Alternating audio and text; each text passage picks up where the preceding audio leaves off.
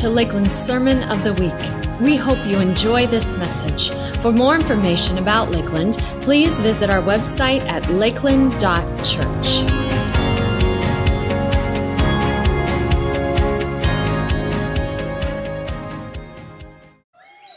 It is good to see you. I'm proud of you already, and here's why. If you're a nine o'clocker who slept in, I'm proud that you're here right now at 10:45. And if you're a 10:45er who woke up early, I'm proud of you for making it a whole hour early to this service, uh, making it to 10:45 with that spring forward. Welcome, welcome. Uh, for everyone walk, uh, joining us at home, uh, just kind of a little uh, heads up: we're going to be taking communion at the end of this service. So if you didn't grab the elements beforehand, go grab something that will work for uh, as we take communion at the end of the service. Today we are continuing in the series called "Funny Little Thing Called Love." Last week we talked about God's love to us. We're going to take that a step further this week, but. Um, and you know what this week kind of commemorates right now? This week, besides daylight savings? I think I heard someone say it's, it's kind of the one year mark from when everything went into lockdown last year. Today's the 14th, and last year on the 14th, it was Saturday night in our Saturday night service. There was no one in here. It was me and our tech team and our worship team, and we went live online and it was the start of lockdown. Now, while I remember at the beginning of that actually having uh, being a little bit actually energized by the challenges that this is going to uh, put in front of us and a little bit excited honestly but of course uh, that was probably like a lot of us thinking that this might be a one month interruption and of course, it did not become a one month interruption. I remember some people even going on social media and saying, This is going to be great. It's going to be like an extended snow day. Any of you like snow days? Most people do. It's like, hey, we just hunker down, we get in front of the fire, we binge watch movies and things like that, and we just kind of ch- chillax for a period of time. And, and, most of us, like a month of that, I don't know, that sounds kind of good. And of course, we got sick of this long snow day, right?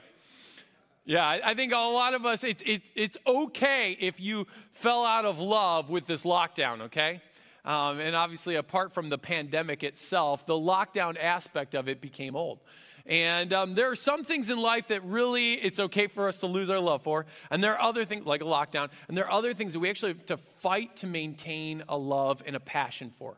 Like you're, you're always going to have to just stay after it to love well in certain areas. Like uh, loving your spouse. If you're married, that's something you actually have to fight for uh, to do. It's not always easy, and yet you want to press into that and chase after that and do it well. Loving your family, your, your passions, maybe your dreams, your love for others, love for the broken people in this world. And I would include your love for God. It's not always natural, and you actually have to stay after it.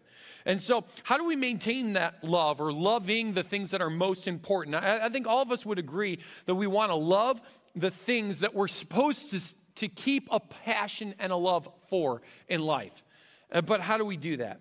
And I would argue this if you want to love well, it actually all begins and starts with loving God well.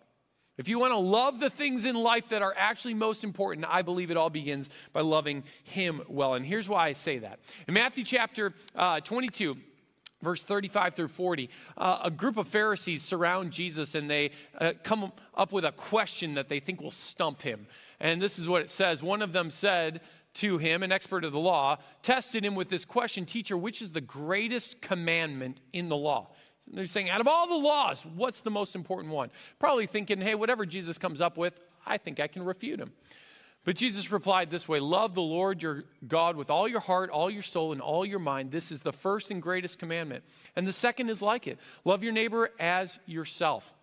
All the law and the prophets hang on these two commandments. Now, when he says all the law and the prophets hang on these two commandments, what's he saying?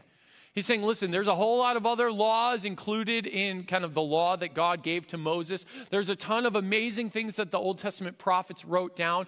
All those things are so good. But if you kind of were to make a list of all of those kind of insights, laws, commandments, or standards to live by, he's like, listen, all of them, you'll accomplish all of them if you just do these two love God and love others. If you do those, all the others are taken care of. And so uh, when, I, when I say, listen, I think if we want to love well and keep our priorities of what we love really well, then the most simplistic thing to do is these two things as well. And it all starts with loving God well. In fact, I think if you were to have a face to face with Jesus, if, if you had the opportunity right now just to walk up to Jesus and say, Jesus, what's the most important thing that I, uh, that I could do this week or this month or this year that would help me grow as an individual? I, I think I know exactly what Jesus would say to you. He would say, Love the Lord your God with all your heart, with all your soul, and all your mind and love others like you love yourself. That's, that's what I believe he would say. Now, here's the question is if you had that type of encounter with Jesus, do you think what he would say to you would matter? Do you think you would take it to heart a little bit? I sure hope that we would. Uh, because I know this response of loving God with all of our heart, soul, and mind would have a profound impact upon how we love and prioritize love in our lives. And so let's just ask ourselves today what does it actually mean then? If Jesus said to this Pharisee over 2,000 years ago, love the Lord your God with all your heart, soul, and mind, what does that mean for us today? And so let's just kind of break that down. Let's think about those, those three things that Jesus mentions, okay? Let's start with this first one loving God with all your heart. What does that mean to love the Lord with all your heart? Now, to just think about this, uh, what I want to do is I want to dive into a guy's life who's referred to a man, as a man after God's own heart. That's King David. King David is actually referred to this way. Now, I don't know exactly what made David kind of get that title, but there was something in the heart of David that God said, That's like me. I love that. And I see it all over this guy. Now, David was imperfect. Any imperfect people in the room? Any imperfect people online? Okay, so so we got something in common with David, and yet he had something that I think all of us should glean from him in terms of how he loved God with all of his heart. And I want to look at this passage in 2 Samuel chapter 6. It's verse 14 is where it starts. And this is David. He's a new king. So King Saul ruled before him. David has just been uh, made the king, and he's bringing the ark of the Lord into Jerusalem. And this is what it says. And David danced before the Lord with, say this with me, with all his might. Try it again. With all his might. This is like, if I could uh, describe what all like all your heart into something it's it's this he's doing with all of his might all of his heart wearing a priestly garment so david and all the people of israel brought up the ark of the lord with shouts of joy and the blowing of ram's horns but as the ark of the lord entered the city of david Michal, who's actually david's wife she was given to him as he became king from saul the daughter of saul looked down from her window when she saw King David leaping and dancing before the Lord, she was filled with contempt for him. She was bitter. She was angry. And when David returned home to bless his own family, which you would think is a beautiful thing, he's coming home to just declare a blessing over his home. And this is what he comes into. Michal, the daughter of Saul, came out to meet him and she said, in disgust, How distinguished the king of Israel looked today. She is laying on the sarcasm nice and thick here. And now she's going to say what she actually means, shamelessly exposing himself to the servant girls like any vulgar person might do. David retorted to Michal, I was dancing before the Lord who chose me above your father and all his family. This is not a pretty marital dispute right now, by the way. Don't take lessons on how to have a discussion because this was definitely an undercut from David. He's like, chose me over your daddy. What? Drop mic. Uh, it's not good, but, but anyhow, he, man after God's own heart. Uh, he appointed me as the leader of Israel, the people of the Lord. So I celebrate before the Lord. Yes, I'm willing to look even more foolish than this, even to be humiliated in my own eyes. So, what in the world was David doing? He's showing God where the love within his heart is in comparison to everything else. That's what he's doing. He's saying, compared to everything else, this is how much I love God. His heart reveals uh, what he is really not concerned about, which is impressing other people. And when you love someone with all your heart, everything else, this is how I describe it, fades into the backdrop. It just becomes not so much of a priority. It doesn't influence behavior anymore. David might have said it this way to Michal everything else uh, that has appeared important to you, impressing people and things like that, has faded into the backdrop of my mind. And in comparison to David's love for God, everything else, his people, his servants, uh, when he even says, in my own eyes, what's he saying when he says that? I'll be humiliated in my own eyes. He's, he's saying, listen, in comparison to my old opinions of life and how you behave with one another, I'm going to break all of those rules because all of that has even faded into the backdrop in comparison to my love for God. Are you alive? Okay. This is the giveaway of your love for God is you will see what fades into the backdrop of your life. For him to be prominent, something else is going to fall off, fall away. Whatever has your heart will impact your behavior. And something that you used to give attention to and love to is going to fade into the backdrop, and your behavior is going to be impacted. If your love for God is primary, many of the other things that everyone else is pointing to and saying, this is important, it should influence how you behave, that those things are going to fade into the backdrop. I, I, have been watching, my wife and I have been watching a show called Alone. Any of you, have, have any of you seen Alone? It's this real, come on. It's a reality show. Uh, it, it's kind of a survival show. It's, it's pretty interesting. You ought to check it out.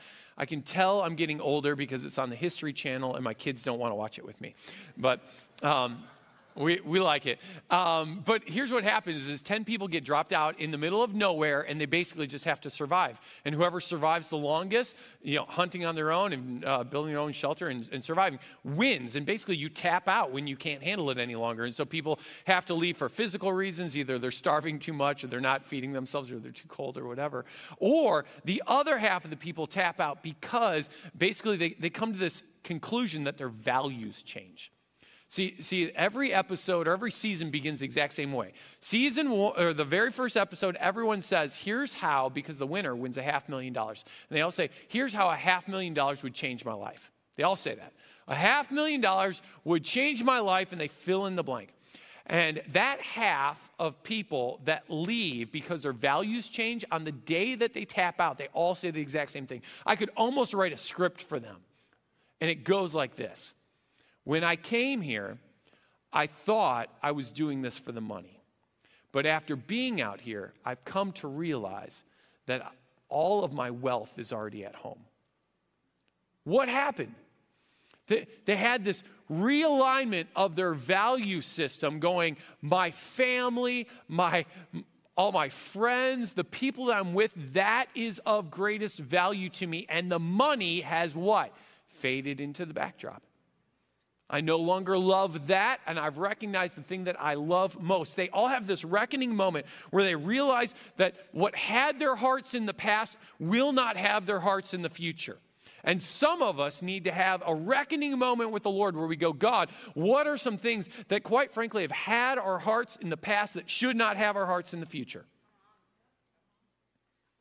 I think about this uh, the old hymn, Turn Your Eyes Upon Jesus, where I love the line from it. It says, And the things of this earth will grow strangely dim in the light of your glory and grace.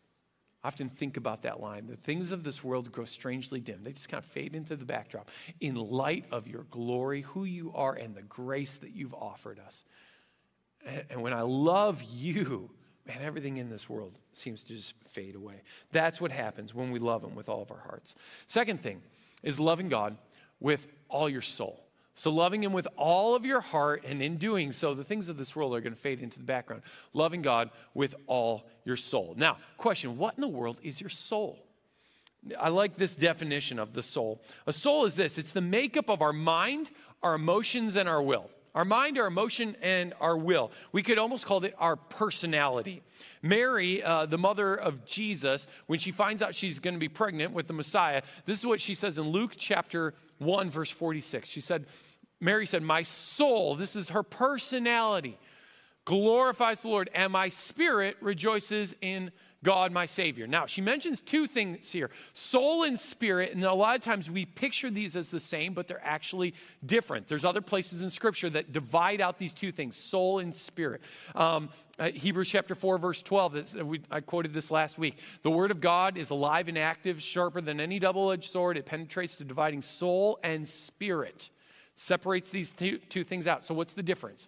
Spirit is simply this picture spirit as well, your spirit. It is the, the most core entity of your spiritual being, okay? Picture it as like the, the vessel, the bowl that holds your core entity. Your soul is the personality that God has given you that goes inside that bowl. Okay? Your, your soul is your emotions, it is your will, it is your, it is your personality, but it is both are eternal. Your spirit and your soul will make it into eternity. Uh, but your soul is something that we really get to see manifested here on earth, where we actually don't get to necessarily see your spirit manifested here on earth. We do see your soul because your soul is your personality. It is fully embodied and seen in your physical state now, and it will also be seen in your spiritual state later, hopefully more perfected and you'll be a little cooler, okay? But it's your personality, okay? And so when Jesus says, Love the Lord your God with all your heart and all your soul, he's saying this how would you choose to demonstrate your love to God with your personality? What would it look like for your personality to be fully on display, showing your love to God? I'm aware that we all have unique personalities. I'm aware I have a unique personality. Some of you are like, yes, you do, Josh. I do. Like from a young age, like if I was put into a group setting, I would probably take some leadership in that group setting. I would find myself probably out in front, um, taking charge. I've always been a little bit bolder in how I like live life, I guess, maybe a little bit more out there. And so even like last week, I think during our worship service, I, I came on out, I was dancing. Some of you are like, hey, I saw you dancing last week. Good for you and your personality. Now, here's the deal for me to worship God with all of my soul, that means that it's my personality fully on display, it's my personality fully engaged. And what sometimes we do is we can look at other people and their personality and say, that's not me. And that's okay. I'm not asking you to be me, I'm asking you to be you, fully all in with your personality. And so please don't for a moment think to yourself, well, I've got a little bit more reserved personality. So it, it, kind of, I'm off the hook on displaying my love for the Lord. No, no, no, no, no. You have a personality that's unique to you, that is, God gave you to display your love to Him all in. What does that look like? That's the question that you have to wrestle with, and you've got to take a little bit step. Uh, you got to take a step forward within your personality to express your love to the Lord. Yeah, in, in that way. Picture it like this. How many of you guys love uh, or have seen the TV show Duck Dynasty? Any of you? Duck Dynasty? A few more, okay. I don't know why I'm referencing TV shows today. I'm just saying. Okay, Duck Dynasty. So if you've seen the, the show Duck Dynasty, it's a bunch of, about a bunch of, and they're self-proclaimed rednecks who make duck calls, okay? It's the Robertson family. And uh, there's one brother in the mix of brothers there, and his name is Jace, okay? And so Jace, he's the middle brother, and he's got a really dry personality, super straightforward, kind of says it like he, he sees it. And um, in this one particular episode, his oldest son comes to a point where he's going to ask his girlfriend to marry him. So they're going to get engaged. And he comes up with this elaborate plan, really romantic, of how he's going to propose to his future fiance. And um, as Jace is listening to his son, he's like, man, that's super romantic. And when he hears about it and how it all went down, he's like, that was just, that's amazing. And Jace started uh, reflecting on his proposal to his wife, Missy, 20 some years earlier, and recognized that he didn't quite. Um, maybe put his best, best foot forward in his proposal. Because here's what he did he buried the engagement ring in a pot of dirt for Christmas, gave it to her, and said, Dig in the dirt. So she dug in the dirt, found the ring, and he said, You're going to marry me, right? That was his proposal. Hindsight, he's like, I could have done a little bit better. So, 20 some years later, his son proposes. It's awesome. And he's like, I'm going to send, uh, throw a surprise party of celebration for my son. But then while I'm there, I'm also going to surprise my wife. And in the middle of this thing, he takes a knee and he says, Listen, I recognize that my proposal to you 20 some years ago probably wasn't very romantic. And I probably could have done better. And then he goes on to like give this really beautiful speech and reproposes to his wife and Missy's crying and they hug and it's it's all wonderful. You should see it. But here's the deal. Jace's personality, he's going, I'm not very romantic, but he's recognizing my love for my wife is worth doing better. I think there's a lot of us who we go, hey, this is my personality, but listen, if we really love the Lord with all of our heart and all of our soul, that's your personality. I think there's some of us, kind of like Jace, who have just kind of written it off, going, no, I'm like this. This is who I am. And we just don't try. And quite frankly, we could just do better. It, I'm not asking you to be me, I'm asking you to be you, but be you all in. Like, it's you doing all that you can do within your personality to express your love to the Lord. That's what Jesus is calling us to. Love the Lord with all of your heart, all of your soul, which is your unique personality, but all in. And then finally, he ends with this love the Lord your God with all of your mind. With all your mind. Now, question what's the difference between your brain and your mind?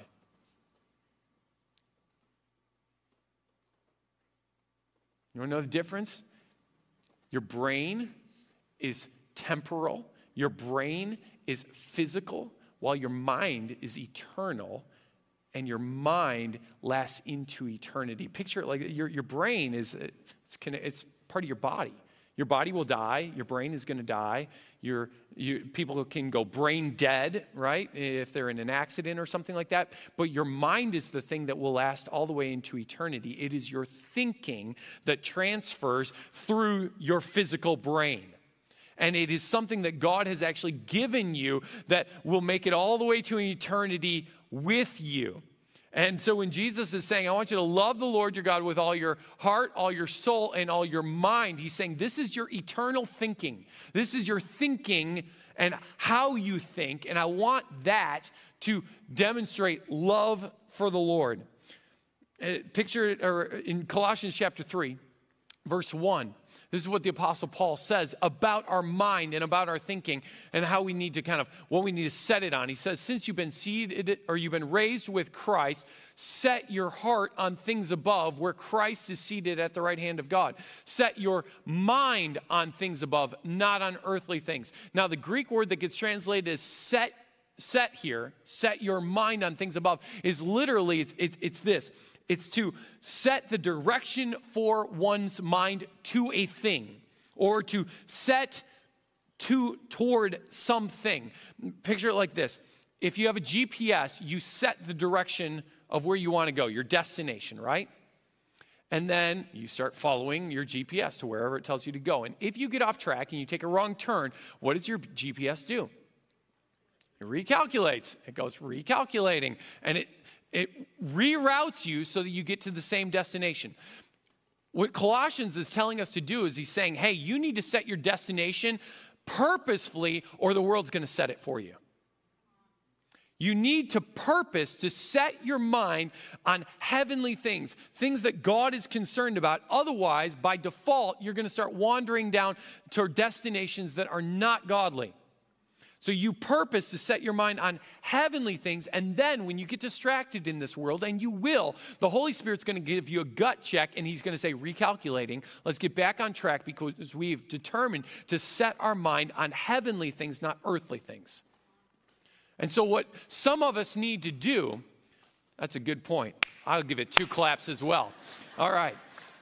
You give it two claps. At our house, this is what we do when we like want to say like celebrate someone. We say one clap. So like if Lisa cooks an amazing meal, which that's every night, we go one clap for mom, and everyone goes like that, but on beat. So try one clap for mom. Now you can just do one clap for me. Ready? So when you feel like really good, it's all cool. When you give one clap, I'm gonna be like, I totally feel that. That's like a whole applause right there. So I'm just saying. So one or two, it's all good. Yeah, there are to be these random little pops now. but some of us, I think all of us, we've got to determine to set our direction for our minds on things above. Now, for some of you, you're going to be able to identify some things right away that you know is setting your mind on things from this world. You're going, man, the movies I watch are, are they're causing my mind to think about a lot of things from this world, or the music you listen to, or the books you read, or the social media you're hanging out with, or the people you're hanging out with. And you're like, I got a lot of things that I can immediately eliminate because those are the things that's causing me to set my mind on the destination of this world right now. If I eliminate all those things and I go, God, I want my heart to be set on your thing, whatever you're about, whatever heaven's about, that's what I want to determine that my mind, my thinking is going to be focused on so that when things from this world come and distract you, and they will, the Holy Spirit's going to say, gut check, realign. Focus your mind on things above. And as you do so, you're actually setting up your, your thinking to demonstrate your love for the Lord as well. Because we're loving Him with all of our heart, all of our soul, and all of our mind. One of the things that I, I love about uh, having kids, I love about children in general, you don't have to have kids to recognize this, but I love this about children, it's children, um, specifically young ones, they don't have a version of life other than kind of all in. It's just how they do life. I've got a six year old son and a seven year old daughter, and those two just do life all in. Like when they're hurt, they are all into their pain. And when they're mad, you know it because they are all mad. And when they're happy, they are all happy. And when they're joyful, they're all joyful. And when they're thankful, they are all thankful. Like it's just like you can't stop the hugs and the kisses from coming because it's just all, they're all in. I think it's why Jesus so often would grab these little kids and goes, Hey, you want to know what the kingdom of heaven is like? It's like a child. They, they, they crack the code. They're just all in. They don't have another version of living life other than fully in. And this is why Jesus goes, become like a child. Your faith has to become like a child. And when Jesus says, love the Lord with all your heart, soul, and mind, he's going, it's just all in. Your faith has to become like a child, like that, where you just kind of go all in. And so, what does it look like for you to love the Lord with all your heart, all your soul, your personality, all your mind? We're going to end with communion here. And as we come to the close of our service to take communion together. I love communion because it takes us to the cross. Like, that's the whole point. The, if you're like, hey, we just do this because it's symbolic and it's sweet, it is symbolic and it is sweet. But it's not just any of those things, it is significant. It's designed to be done with others kind of corporately, or at least all at the same time, those of you who are joining us online, that at a collective moment that we say, Jesus changed something. And as we take the bread that represents his body that was broken for us, and we take the cup that represents his blood that was poured out for us, it, it should shift the way we live our life. It shouldn't just be a moment to remember, it should be a moment to remember and shift and change us where we go, that's right. What Jesus did at the cross was so profound, my life was forever changed. This is what love really looked like. And so during this first song, I just want us to take a time while we're taking the elements just to reflect on God's love for you. He loved you so much that he sent his son to lay down his life for you.